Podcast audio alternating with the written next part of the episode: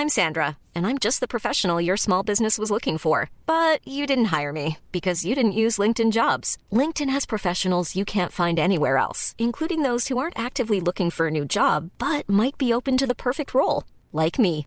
In a given month, over 70% of LinkedIn users don't visit other leading job sites. So if you're not looking on LinkedIn, you'll miss out on great candidates like Sandra. Start hiring professionals like a professional. Post your free job on linkedin.com/people today.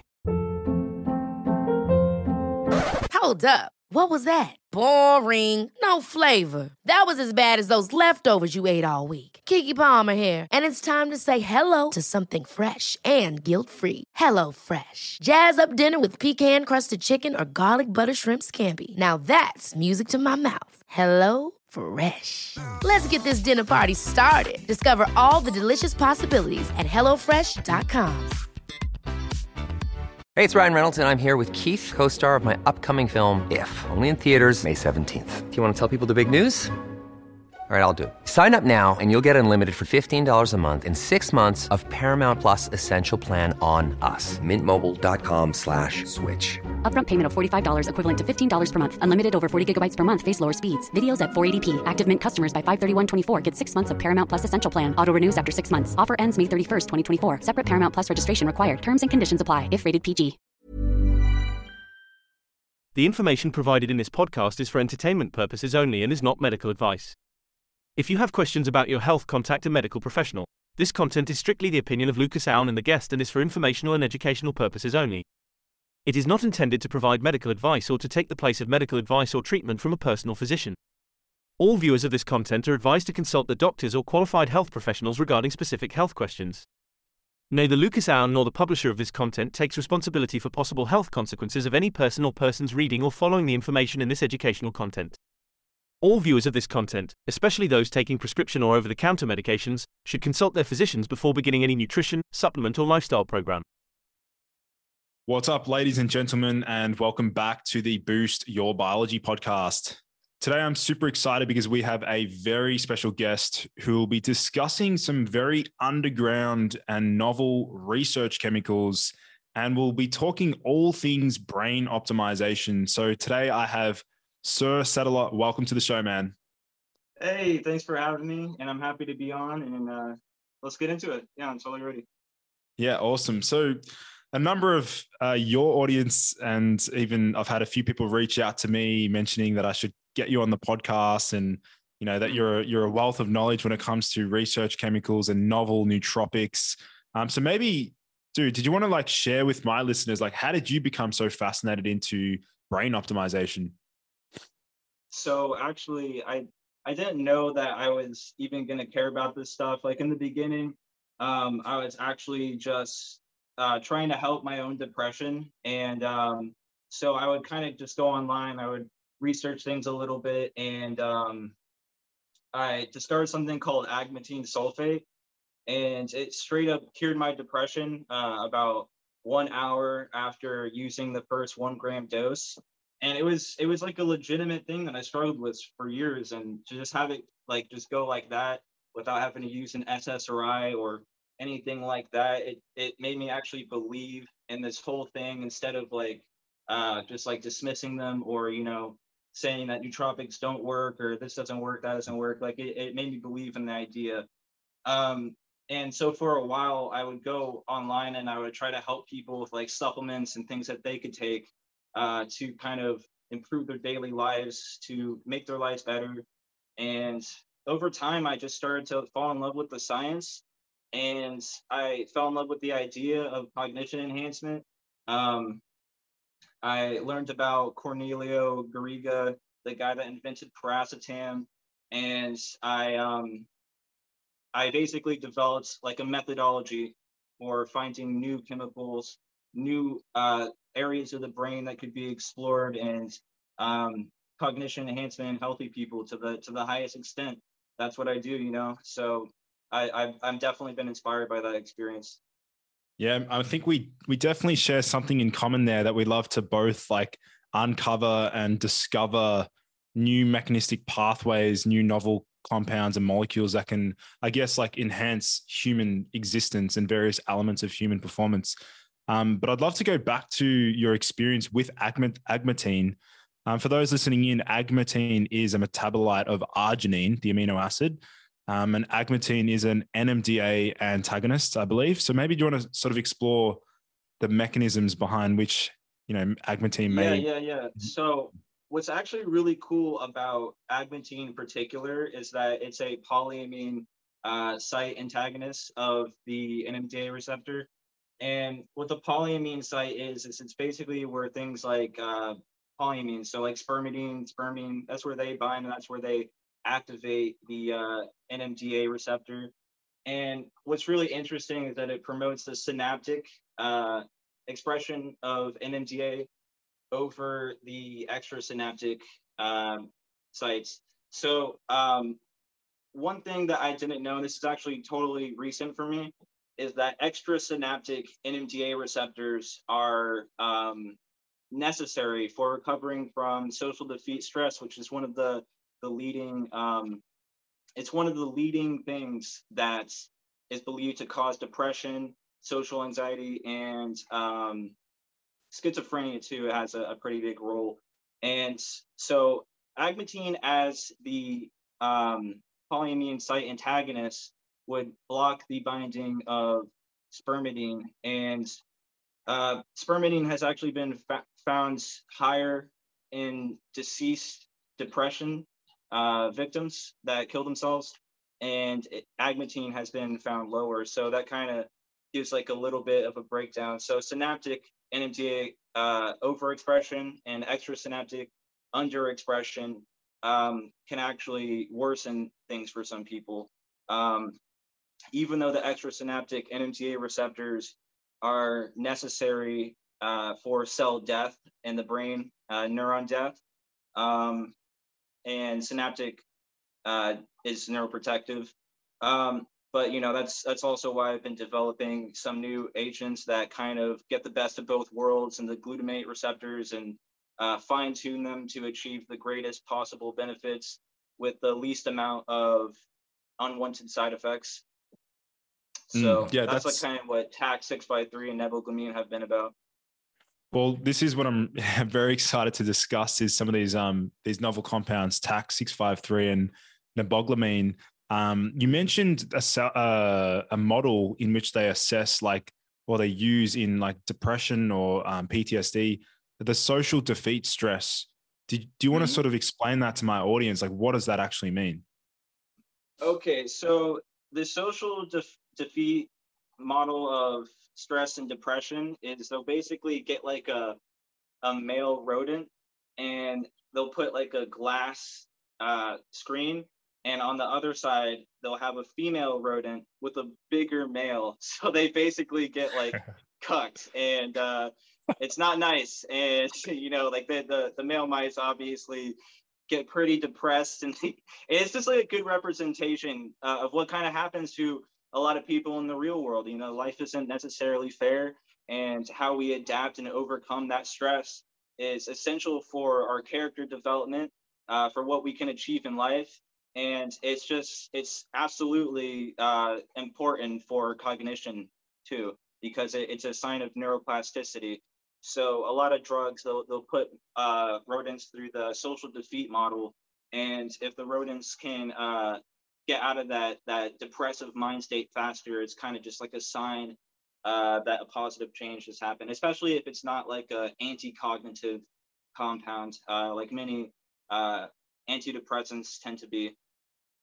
And also i believe like they've, they've probably used that model to assess other compounds such as potentially even other like ami- random like amino acids maybe like glycine or some other herbal adaptogens maybe rhodiola um, Bacopa monnieri. Like I'd imagine it, it's been used in other applications, in other for other assessments as well, right?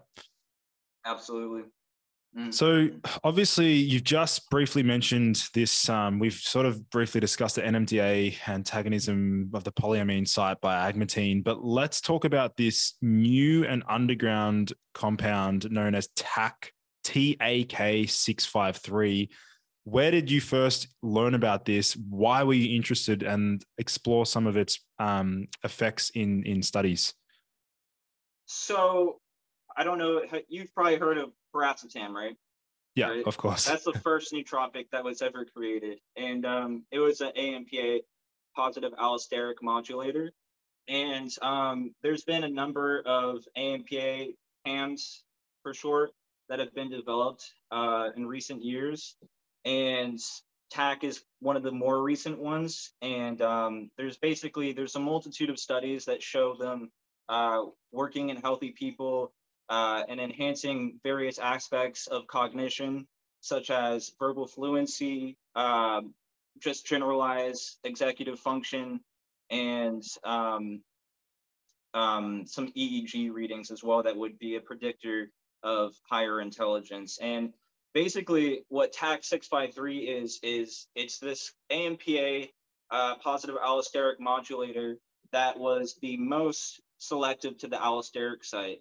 So since it was more selective to the allosteric site and it didn't have any uh, agonist affinity, not only did it improve cognition more, but it was safer. And this applies to a lot of different nootropics because things such as Noopept have been shown to have uh, some slight agonist affinity, which might be why a lot of people report like short-term memory loss on it and things like that.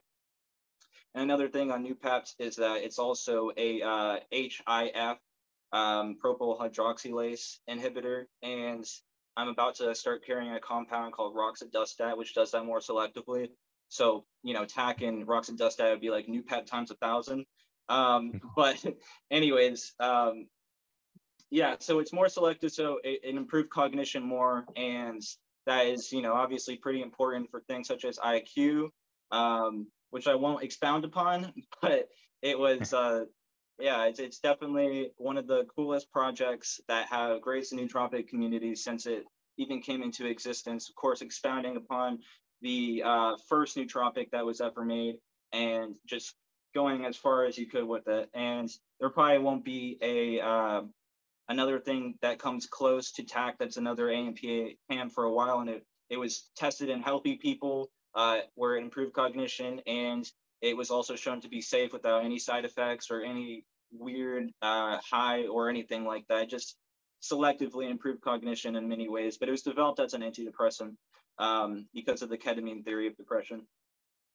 This is fascinating. Um, I'd love to. I'd love to learn more about. So models of like of, of intelligence. I mean obviously there's different forms of intelligence um, emotional intelligence and things like that. Um, you're mentioning are you mentioning is it fluid intelligence or or iq itself?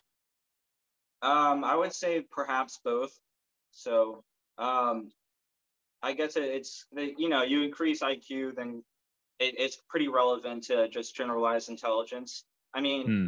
it's not perfect but it's it's one of the better models that we have right now.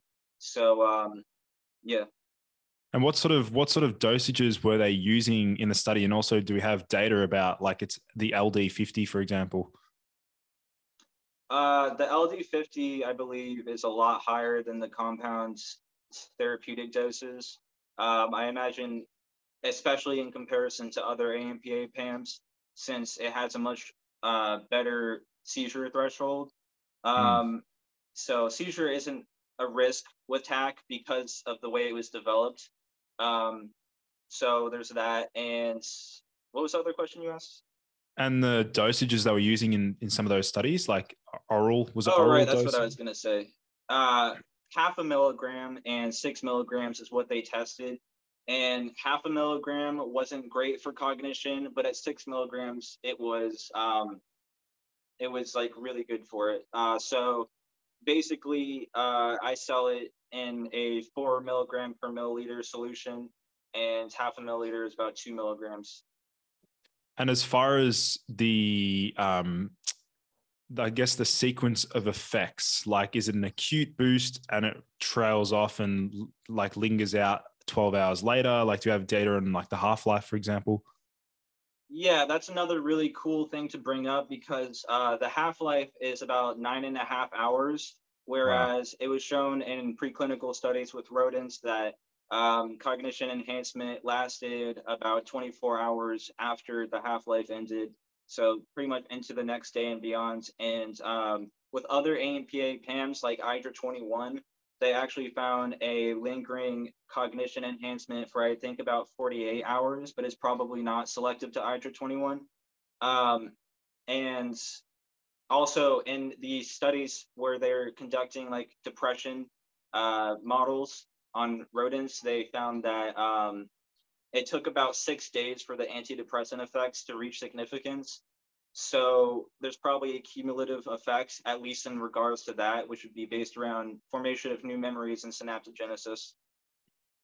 Do we do we suspect that it might um, synergize really well with some other commonly used supplements or molecules? Like, have there been reports on or hypothetical scenarios of combining it, let's say, with other, I don't know, like glutamatergic compounds?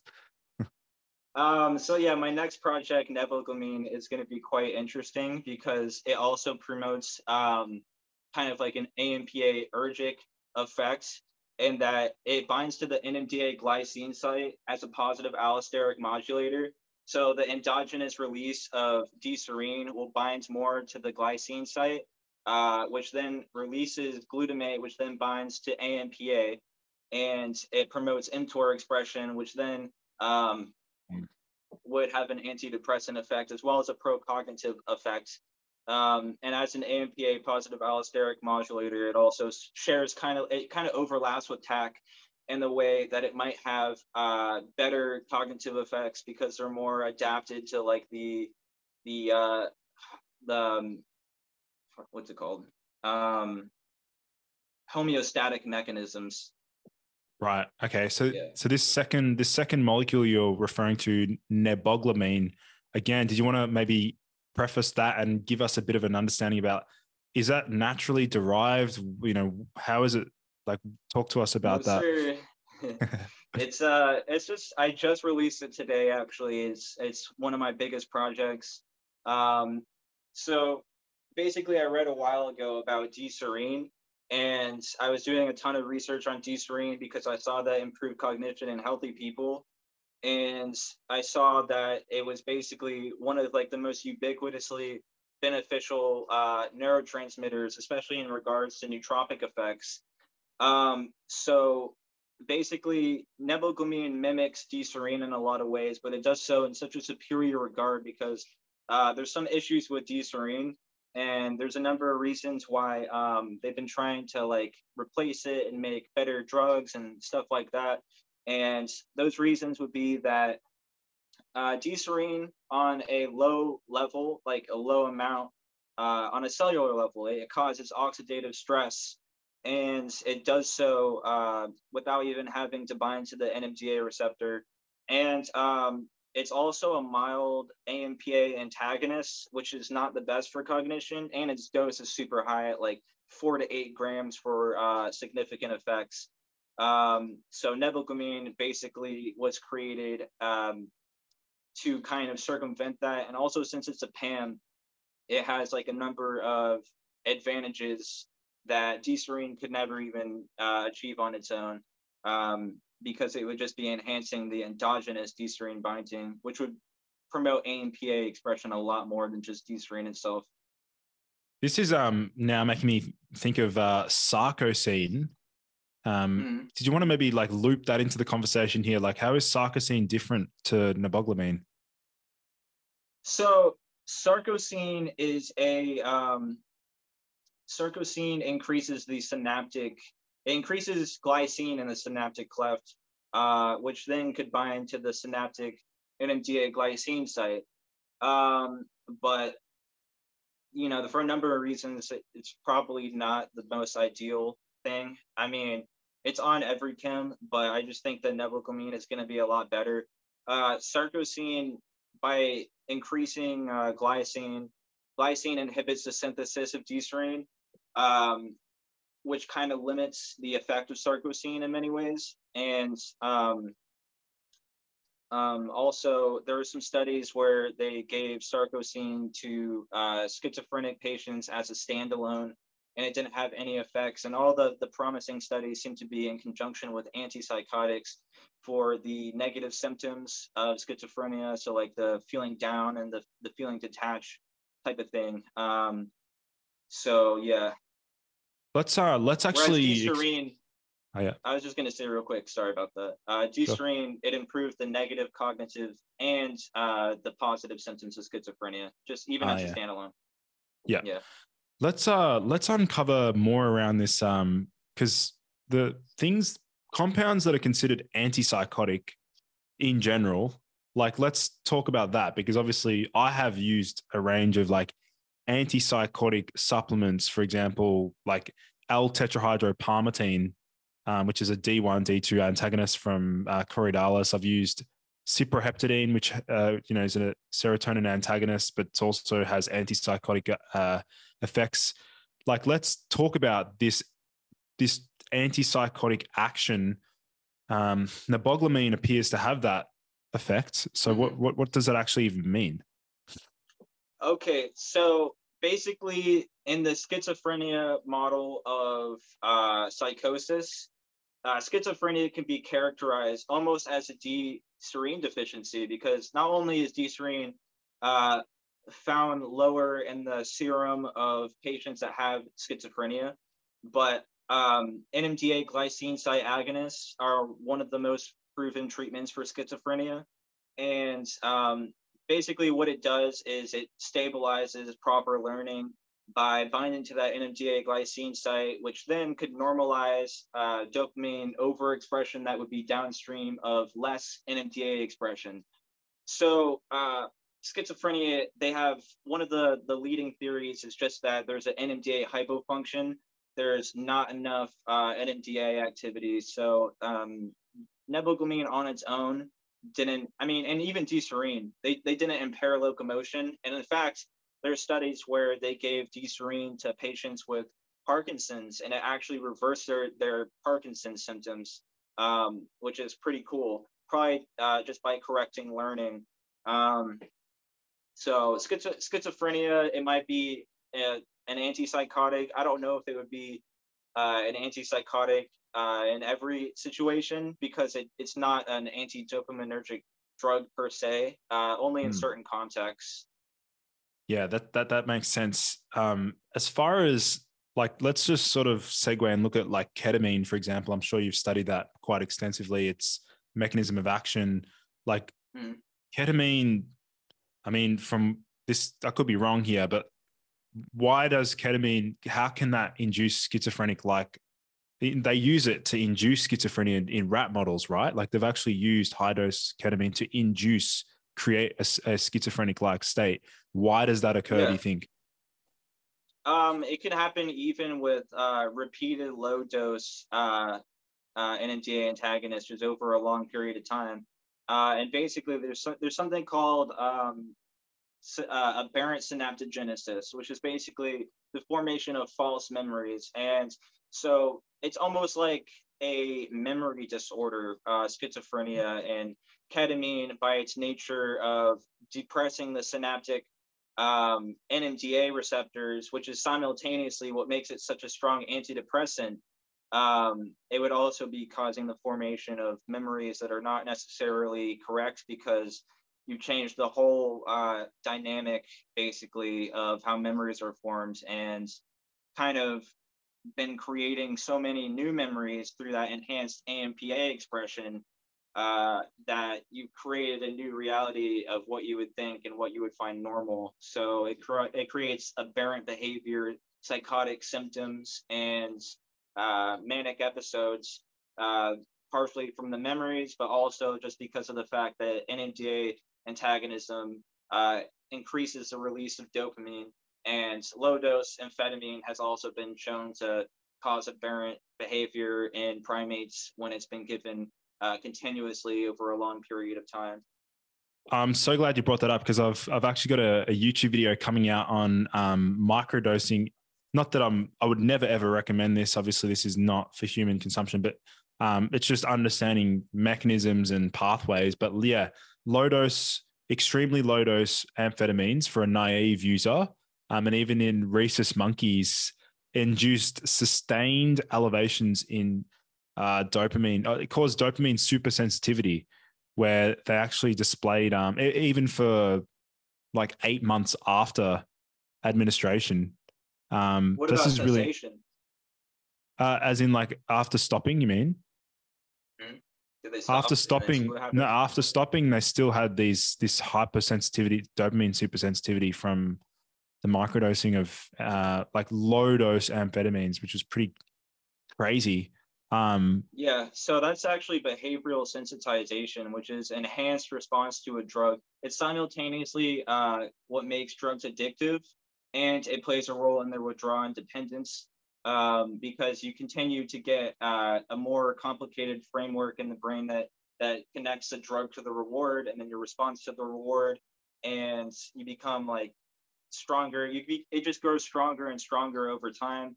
Um, and then at that study, if they were to remove the amphetamine, like they did in the primate model uh, that I was talking about earlier, where they developed psychotic symptoms, if you were to remove it, uh, there would have been a depression in dopamine and lack of locomotion, which is what they found, um, which is just due to the fact that the framework has become too dependent on um, amphetamine. mm. So You mentioning you're mentioning a common phenomenon.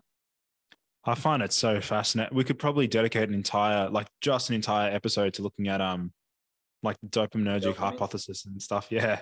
Yeah. We both I guess we're both very interested in that. Um Yeah, But the that I the want start to of my entire company. well, what was the first let's talk about the very first compound that you were like to with every chem, like what was the very first compound that you actually decided to, you know, I guess So like showcase?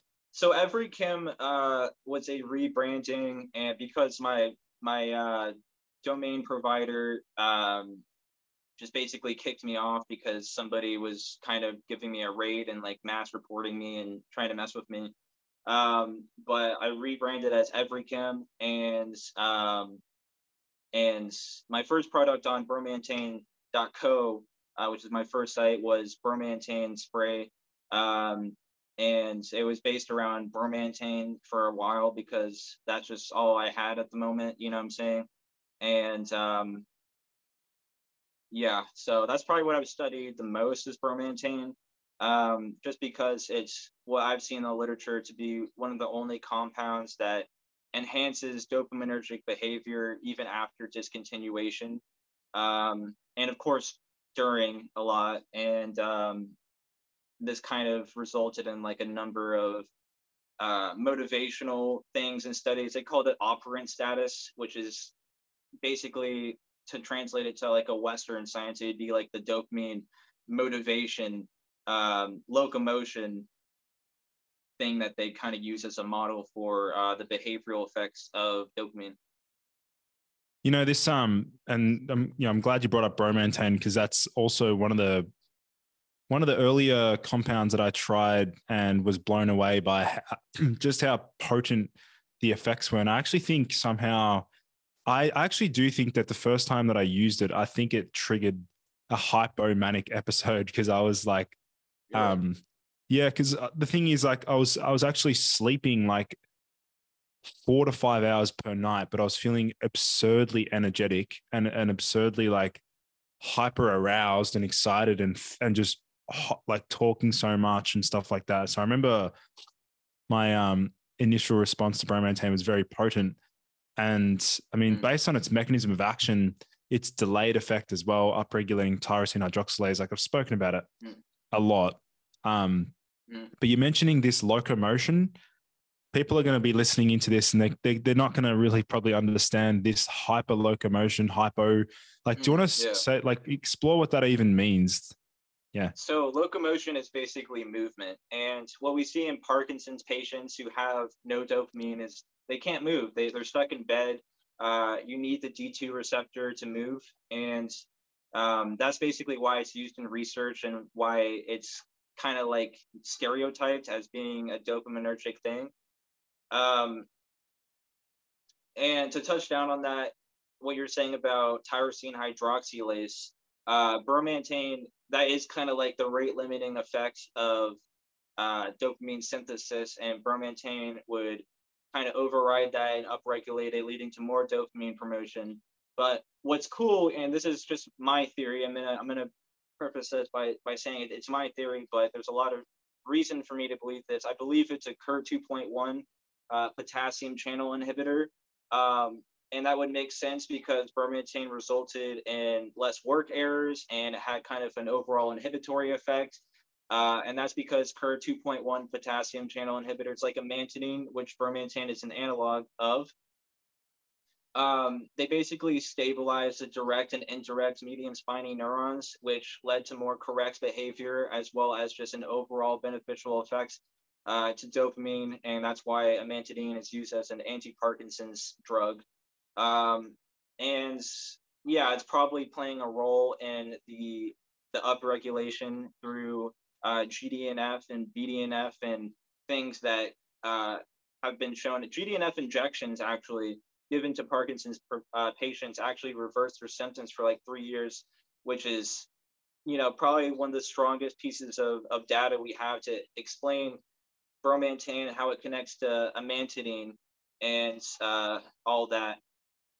Um, mm. Because amantadine also was shown to prevent the on and the off uh, effects of L-DOPA treatment. And on would be like they kind of get like like shaky and get like you know spasms and stuff like that whereas off would be like oh like even worse parkinson's where they just can't move at all and you know stuff like that which is just because of the aberrant synaptogenesis from l-dopa um, and the tolerance around it mm, i'm glad you brought up uh, on and off i'm really glad that you brought up amantadine because i've actually got some in the mail on its way it's a molecule that i've been looking at for a number of years but um, I may or may not actually try it myself. It depends on the, the, environment that I'm in and also whether or not I'm willing to continue to be the lab rat. I'm actually, I'm so, sometimes I get kind of sick of being the lab rat. Um, yeah, yeah. But, That's why I only use things that have uh, testing in healthy healthy patients and are shown to be safe and and stuff like that. You know, I don't want to risk it either. So that's why you know that's why it's always good to be safe it's always good to read the data know what you're consuming um, and just you know i'm saying just do your due diligence and i'm sure you'll be fine um, hmm. what i was going to say is i think that bromantane is probably better than amantadine probably more dopaminergic i remember like the russian uh, studies they they like had like a list of like 300 different adamantane compounds and then they like saw that bromantane was like the most dopaminergic out of all of them. And I know that amantadine also has a lot higher affinity uh, over uh, bromantane as an NMDA antagonist and possibly uh, even as an anticholinergic, um, which you can evade even further by avoiding using bromantane orally. Interesting, interesting. With uh, with the you mentioned the inhibition of the KIR 2.1 potassium channels. That's your that's your hypothesis there. Are there any other molecules and compounds that also do that inhibition of? Um, Viagra. Really? Mm-hmm. Yeah. And it's like, is that's one of the pro the pro sexual effects of Viagra? Is what you're saying? Uh, I don't know if it's. I don't know if it. I think that the PDE five inhibition oh, yeah. uh is probably playing a role there. But um, yeah, I didn't know that either until until recently. Um, I don't know how significant it is. I think they said it was at a therapeutic dosage; it was relevant. Um, hmm. But yeah, it's a it's a KIR 2.1 potassium channel inhibitor, and it's it's definitely shown to have a dopaminergic effects. Um, so it makes sense. Interesting, interesting. What about like you mentioned repeated administration of low dose NMDA antagonists um, that having some interesting effects? I mean, magnesium L-threonate, for example, mm. is a you know yeah. commonly used supplement. Some people say mm. that it can help reverse stimulant tolerance. Um, did you want to explore? Mm. Yeah, let's let's explore that. Okay, so magnesium normally it, it kind of is rate limited into the brain, and magnesium L-threonate circumvents this uh, because L-threonate leads to more transportation. It's not the magnesium L-threonate combination; it's just literally the L-threonate, which is it's attached to. Apparently, like they separate into the serum into magnesium uh, and L-threonate, and then only like part of it remains intact into the brain. Um, but the L3 leads to more magnesium transport through the brain, and this saturates the uh, intracellular and synaptic regions of um, the NMDA receptor. Um, so it acts as an NMDA antagonist. And then uh, with L3NA, they're, they're it, once it's completely saturated, it just starts to fill out the, the extracellular, extrasynaptic spaces. And then the result of that is, is a more selective uh, extrasynaptic NMDA receptor antagonism. And um, that's, that's a, a big difference from a synaptic NMDA receptor antagonist like ketamine.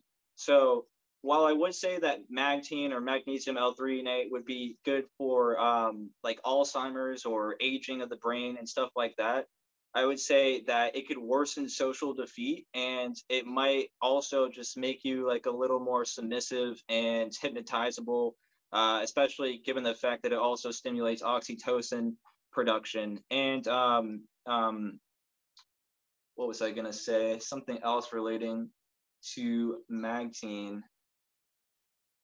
Uh, if I if I remember it, we'll, I'll come back on it. But hmm. yeah, that's just what I know right now for for magtine.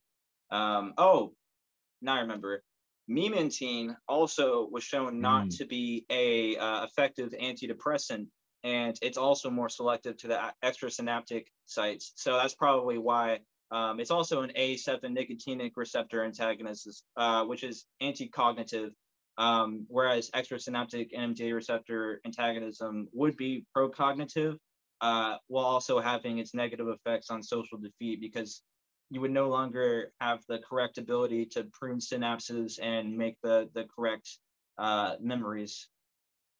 I'm glad you brought up that um, the A7 nicotinic uh, receptor because that's obviously a very pro-cognitive, pro-cognition mm. target for a lot of um, mm. substances. If somebody were to ask you, like, how can we mimic the effects of nicotine, or like, what's mm. a what's a what's a molecule that you think has like similar effects to nicotine or, or like without the side effects sort of so the pro cognitive effects i would say are going to be more biased towards those alpha 7 nicotinic receptors whereas kind of the euphoric effects would be those alpha 4 beta 2 receptors which is where uh, nicotine primarily binds and then it releases dopamine and uh, leads to more opioid endorphin production and therefore addiction. And um, I would I would say that I, I have carried in and, and I look into uh, that I, have looked into the alpha seven nicotinic receptors and found tropisetron, which is a partial agonist which simultaneously prevents the um, the neurotoxic effects of alpha seven uh, nicotinic receptor overstimulation while uh, still stimulating it. So you still get the pro-cognitive effects. And it's also a 5-HT3 receptor antagonist, which helps OCD, anxiety, and prevents the nauseous effect of A7. So uh, there's a study in GTS 21, which is a selective A7 uh, partial agonist, and it improved cognition in healthy people, but then it moved on to, I think, phase two trials and it was given to people, and almost half of them uh, developed nausea. And uh, while there's no like pro-cognitive studies on um, tropisetron except for in primates, uh, where it did increase cognition a lot, um, I'd still say it's very relevant just because of that alpha seven uh, action that it has. Mm, really, really, really fascinating stuff there. Um, my yeah. also I just yeah. want real quick before we move on from tropisetron. There's another uh, selective. It's basically this. Acetron is a class of 5-HT3 antagonists, and there was um, uh, a study that showed that um, was 20 times more potent than diazepam in preclinical studies for treating uh, anxiety, and it was also um, it was also shown in uh, anxious patients to help anxiety, although not to that extent. Um, and uh, I think Audis, Ondansetron is another 5-HT3 antagonist that has also shown some superiority over diazepam. So, yeah, I just want so, to say that I think that's cool. Well, this this uh, tropisetron, um, what was the original development? Like, why did they first want to develop the was it as an anti-nausea drug or like what was the original use? Yeah, yeah, yeah. So it was developed as an anti-nausea drug, and it's also been shown to help the positive, negative, and uh, cognitive symptoms of schizophrenia because the alpha seven uh, nicotinic receptors actually release D-serine, which is probably why they're pro-cognitive, which is probably why neboglamine is even better.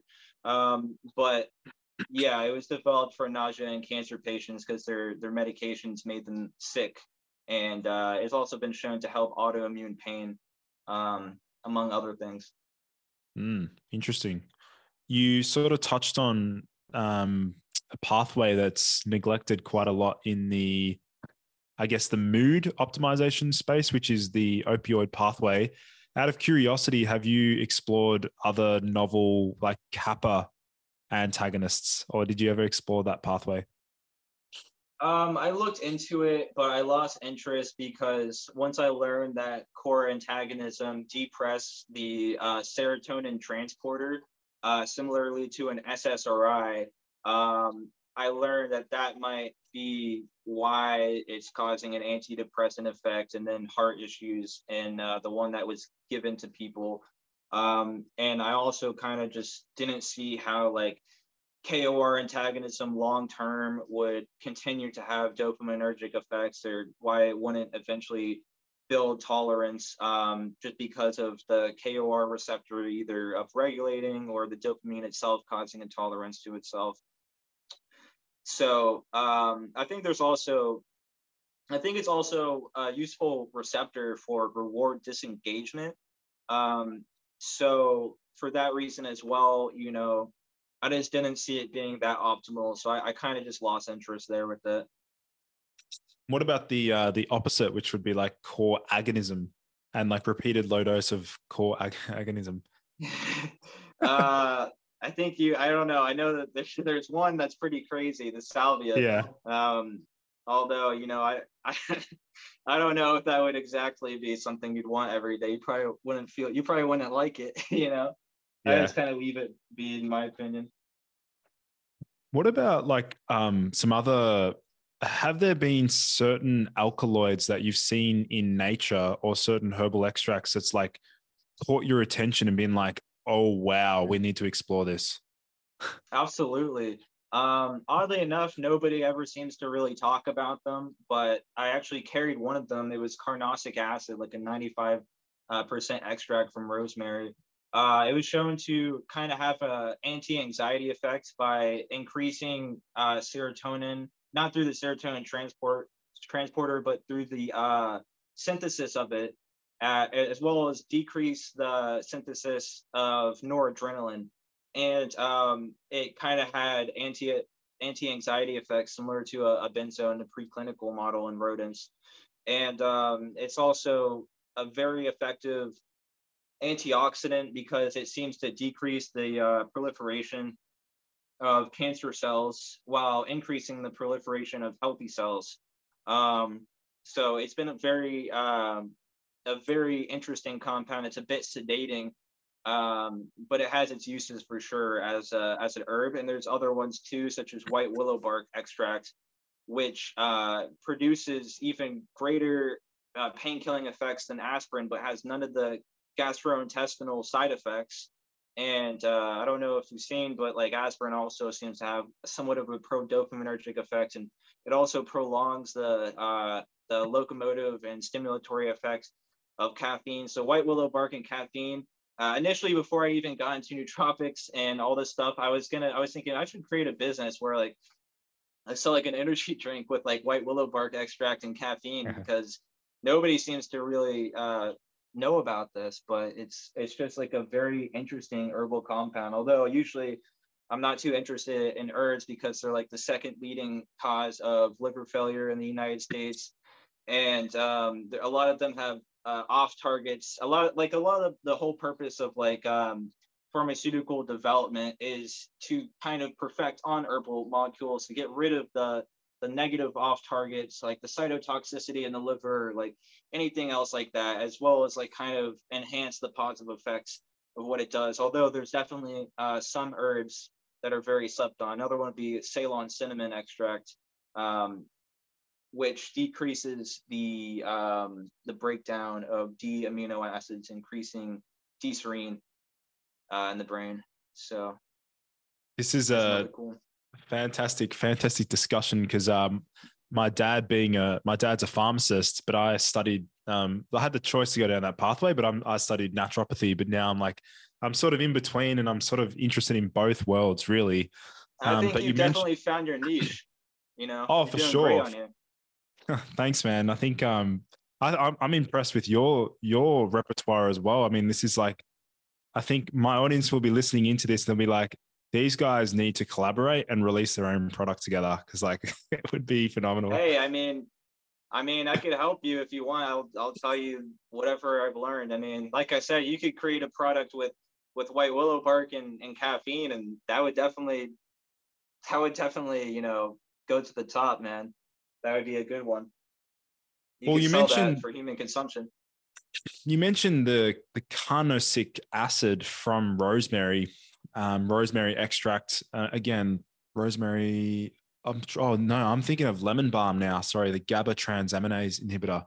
Um, but carnosic acid is it relatively easy to synthesize? Is the dosage, you know, what's the oral dosage? Like, how does that work? So one reason why it's better to have pure carnosic acid instead of like a weaker extract uh, from rosemary is is that like in rosemary there's some anti-androgen like pro-estrogen compounds, so it's a little bit demasculinizing to to use like uh, rosemary just alone.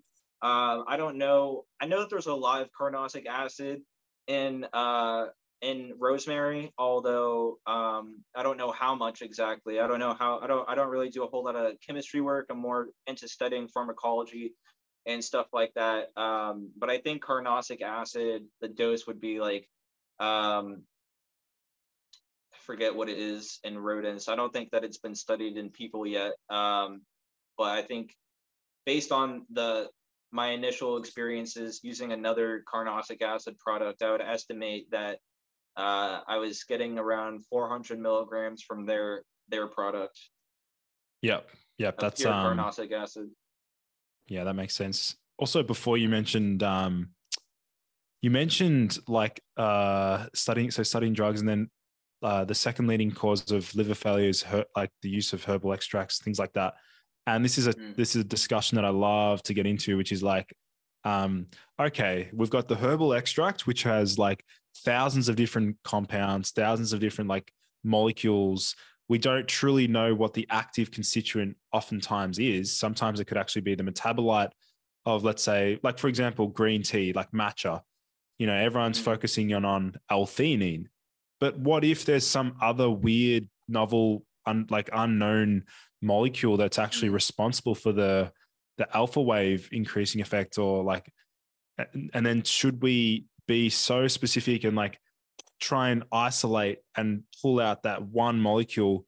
But then when we administer that molecule to humans, like it may be a chemical straitjacket and target one particular receptor, but then like then it might have some other collateral damage. But that's a discussion I love to I love to you know, look effects. At. Yeah. Right. Yeah. Yeah. Exactly. So um yeah, I mean, kind of kind of that is like a thing that you see is sometimes it's an entourage effect. Uh, speaking about matcha in particular, you're getting a lot of it's not necessarily the L-theanine. Uh, there's a lot of EGCG in there, which then metabolizes into like a significant amount of EC, I believe. Um, no way I'll be able to pronounce the whole thing, but um, there is like a lot of that that enters the bloodstream, and then a lot that will make it to the brain. And um, there's also significantly probably more caffeine, I'd imagine, as well. Uh, when you're getting like a lot of that that condensed down green tea, and um, yeah, uh, it's definitely a good tasting drink. Um, although I personally never really got a whole lot out of L-theanine, uh, besides maybe like some slight fatigue feeling. Mm. It's hmm. an AMPA antagonist too, which isn't that great.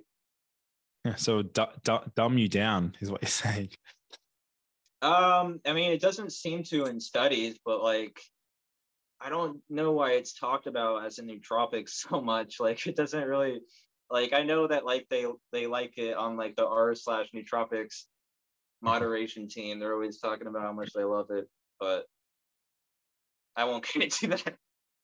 Yeah. What about like uh, another molecule that I'm thinking about, which I'm not sure if you've explored much at all, is forskolin. Um, have you? Did Yeah, you yeah. look into that? Yeah, I did. It was a long time ago. I was super I thought that it was gonna be like the the ultimate dopamine testosterone boosting thing. And then I first thing that happened is I, I tried it, instantly felt like I had to crap. And uh and I was Oh, like yeah. even at a low dose because it increases uh cyclic adenosine monophosphate in your uh low in your your lower organs, which you know speeds things up. Uh, you'll get the same effect with some other drugs that are similar, like PDE uh, four inhibitors, I, I think. And um, yeah, I'll, I mean, it it seems like forskolin builds uh, kind of like a kind of like a behavioral sensitization similar to dopaminergics do, in that it like it increased its own binding at the expense of the endogenous um, uh, um, adenylate cyclase uh, agonist site where where it'd be binding to, and yeah, it kind of led to like a dependence on the uh, forskolin, and it also increased norepinephrine synthesis by like seven times and uh, decreased sigma receptor activation in the brain. I think um, it might be increased. Don't quote me on that. Um, but there's other bad things that it did. It's just been a while since I've actually looked into it. I also just think that it might not be ideal for increasing memory because there's no selectivity to it. Like with an allosteric modulator, you get a lot of selectivity because these things are released in the brain naturally, and then you're just increasing the binding. Um, but with something like forskolin, you're just really like it's also very non-selective. Like there's a adenylate cyclates all throughout your entire body, and when you hit it all at once, it just does like a lot of crazy stuff. That's why you poop when you're on it, you know. Interesting. Yeah. Um, another another pathway um, that I'd love to explore. I know you've got a range of other molecules. You've got the phasoracetam, PRL eight fifty three. Um, you've got the Selenk and Cmax. Um, what about because my listeners will be interested? I'm just trying to think about like what's running through their mind right now. They're probably thinking, uh, how can we potentially? well, they'd be thinking these two nerds just geeking out on a podcast. This is Yeah. just hilarious. I hope they Um, know what I'm saying. I don't I Ah. don't dumb things down enough. So it kind of can come out too blunt, too wordy, and I, I just hope that people know what I'm saying. No, that's that's that's fine. What about because I'd be thinking about ways to potentiate caffeine or ways to reset uh, caffeine tolerance by interacting with the adenosine receptors. Like, surely you've explored that pathway. Yeah, so I actually have a well, yeah, I do have a compound listed called istradiffelin, which is a selective A2A adenosine receptor antagonist. And um, basically, uh, it doesn't build tolerance at the A2A site. Um, a lot of caffeine's issues seems to come from the fact that it's also an adenosine A1 antagonist, um, which unlike uh, A2A seems to upregulate as well as cause like the the anxious symptoms and elevated heart rate and, and stuff like that. More of like the noradrenergic effects, sympathetic effects, uh, seem to be from A1 antagonism, whereas um, A2A antagonism seems quite sustainable, and that's why they gave it to Parkinson's patients. Um, I think that caffeine can also be potentiated with Alcar, uh, because Alcar had a study where it increased uh, dopamine release even after discontinuation. Um, and it would also pot- potentiate the cholinergic effect of caffeine. In case you didn't know, caffeine is a cholinesterase inhibitor.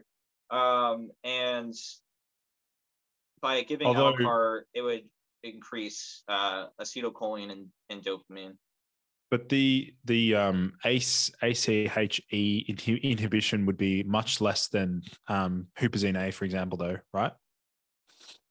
Yeah, the the ACH, um, it's definitely a lot less than huperzine and galamantine and uh, donzapil and all like the the standard uh, cholinesterase inhibitor compounds. Um, but it's definitely still there. Um, and that, so that, is, that can be shown in a in a lot of different ways. So this istradifilene, which is an adenosine A2A receptor antagonist, they're studying it as an adjunctive therapy to levodopa. Why? Mm. I'm confused how that's like. How does that play into Parkinson? How does the adenosine pathway link into Parkinson's or improving the efficacy of these dopaminergics? Well, not only is A2A um, higher express in a lot of mm.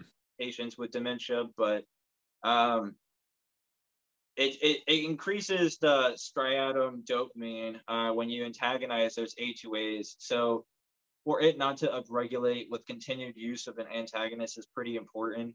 And by basically selectively antagonizing it uh, with like a long half life and a very good uh, selectivity to just that receptor, you're increasing the striatum dopamine, and it's it, it will help with like the ups and downs of L-DOPA treatment, as well as potentially working as a monotherapy. Although I don't know if it's been tested as a monotherapy just yet uh, with crazy success or anything. I'm just saying it, it probably could be. Now, another molecule that you've listed is idebenone. I have tried idebenone a long time ago, but it was literally, it was probably about five years ago now. And I can't remember. I, I mean, I slightly remember my subjective experience. I think I remember, I remember going into class and I felt like my mood was a little bit like uplifted more than usual. Um, yeah. But let's explore idebenone because that's been around for a while. Like, what what does that mm. do? What's the mechanism there? Um, so it basically it, it works through the electron transport chain. It kind of works as like an indirect antioxidant, and um, it it increases the expression of antioxidant enzymes as well as the the production of ATP, and um, the result is that it increases serotonin and it might increase noradrenaline, although there's a, a, study that shows it increasing noradrenaline and one that shows it not increasing it. So um, I think that it's interesting for its ATP promotion. Uh, personally, it just kind of makes me feel like a little bit better. And I do use it from time to time. Um, I find it's like a little bit stimulating. And I think what they use in studies for effects like they had to use like 200 300 milligrams or otherwise it didn't work. So yeah it's people talk about the bad bioavailability of it uh, but it's actually a pro drug to something called qs10 uh, which has a similar mechanism. So even though it has like a bioavailability of 1% um, there's quite a, a lot more that's just being metabolized into this other thing that just works better. So mm. yeah Interesting. And for those listening in, idebenone is actually an analog of coenzyme Q10. Um, so that just to give you some context about like how it may work as an antioxidant. You, you mentioned as you know supporting the electron transport tra- uh, ETC. Um, mm. What about oh man, this is going to be really interesting. Is oxytocin and how oxytocin affects cognition? I'm sure. Have you explored that pathway and sort of share that? Um, kind of like half and half. I've briefly read some studies where it could help some things and worsen others. Uh, although I personally would not recommend oxytocin because oxytocin mediates hypnotization. And as you know, in this world, we're constantly exposed to a lot of things that are trying to instill fear in us and there's a lot of things that are trying to brainwash us into believing a lot of narratives especially politically and trying to get us to give up all of our rights as human beings so i try to just avoid anything that would increase any susceptibility to that although i do take l-reuteri unfortunately which does increase uh, oxytocin production, but that's because of the testosterone enhancement. So it's the Osteophorus one from BioGaia. And um, I just, I, I don't know. I mean, oxytocin, while there's some studies showing it helping like autism and stuff like that, I just, I just personally don't believe in it. I think that they should try to find a better cure for autism than uh, oxytocin. And I don't know. That's just my opinion, though. Yeah, interesting. It's it's the uh, one of the. I mean, it's a hormone that I've been wanting to acquire just to subjectively see what oxytocin subjectively feels like, uh, but I am cautious of like when and where to use it, and also um, yeah, whether or not it can aggravate like prostate issues, which I've read it, it actually can. It's higher in um, BPH, things like that. Um, mm. but there's two things that popped up just there. First of all, fear extinct fear extinction compounds. Um, we haven't mm. even really explored that pathway, and also the autism. So we'll start with the um, fear extinction because I think that's where I first learned about D-serine having some sort of like yeah. anti-fear. Yeah so to want to sort of explore that? So um the cool thing about d-serine in the context of fear extinction is that it doesn't necessarily worsen fear as much as say an NMDA agonist without any affinity to the glycine site would have. Basically, there's compounds that could simultaneously help fear extinction by just non-selectively enhancing memory um, and learning in that in that moment, but it could also worsen it if it's like happening at the same time. Say with uh, um, uh, HDAC inhibitors like valproate, for instance, uh, it could worsen the the learning of these traumatic memories, but it could also help it if taking it and you're not in a dramatic circumstance. Um, so I'm hoping that something like neboglamine will be the best of both worlds. We will simultaneously be resistant to that trauma um, by leaving the extrasynaptic NMDA intact while simultaneously strengthening, strengthening and fine tuning uh, the NMDA receptor. And um, fear extinction, it, it, basically you're just overriding memories with new memories. Um, that's basically it. And the fear extinction like models that they use in studies like in rat studies is it is it um oh it's not the novel object recognition. It's like what do they do to like assess whether or not a rat how, how do they assess like fear extinction in these in some of the rat studies? I think they produce a trauma in them and then they isolate the rat and then they uh, give it the drug and then they just test if it's better or if it's not Interesting. So that's okay. probably what they do. Yeah, and the other thing that we mentioned before, you said uh, you sort of hope that there's going to be another, a, like a better cure for autism. What have you read as far as like the links between like serotonin and autism? Um, it's higher in autism, isn't it? Yeah, yeah. I've also yeah, read that as well. higher in, in social anxiety and I think even depression. It's higher, although I don't know what that means. Um, I know that mm. some 5-HT3 antagonists um, have been shown to help some anxious symptoms and some conditions that kind of correlate with autism, although I haven't done a whole lot of research into autism, admittedly. Um, I know that HDAC inhibitors are given to um, they're given to rodents and it produces more autistic symptoms. Um, so I guess something involving HDAC, maybe its activation or inhibiting its deactivation could could work in some contexts.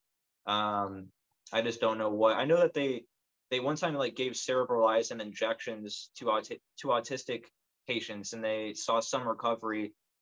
Although I don't I don't think it was that uh, groundbreaking the the overall results. Um, Hmm. But uh, I know that omega threes mm. might be something to consider. Although I don't know if it was a significant outcome in clinical trials. Yeah, I so, think the I think the EPA, gut. I think. Yeah, I think the oh yeah, EPA that would make sense. I think the gut microbiome, like the um the short chain fatty acids. I remember there was a really strong link between the propion propionates or propionic acid, which is one of the three short chain fatty acids, butyrate, acetate, propionate, and propionate has has a very strong correlation with autistic like symptoms. But um, yeah, there's probably a, there's a lot to explore there. But um, man, I think we've we've covered quite a lot. We're probably gonna have to break this up into two separate episodes because there's so much we can explore. Yeah. Um, yeah, that's what I was imagining. definitely, definitely gonna have to get you back on the show. We we will definitely be in touch, obviously after this, and um, explore some other really cool pathways and avenues for potentially like business collaboration ideas as well. We can potentially explore releasing perhaps even products together down the line. Yeah, that'd be cool. Um, but that's pretty much it for today. Uh, I just want to say thank you again for for coming on the show. No problem. No problem. Like I'm happy to be here. I'm glad this information is finally getting getting uh, posted somewhere. I'm glad people are able to learn this stuff because I mean I haven't been promoting any of this stuff, you know. So it's cool to like actually uh, get the word out there about these new scientific avenues that people can explore and learn about themselves with. Absolutely, and yeah. and I know my my audience will be um, a lot of my audience will be very excited to be you know exploring some of the things you mentioned and very aligned with your your mission and stuff. So um, yeah, awesome to have you on the show, man. Thanks again. Thank you, thank you, thank you so much. All right. Ever catch yourself eating the same flavorless dinner three days in a row?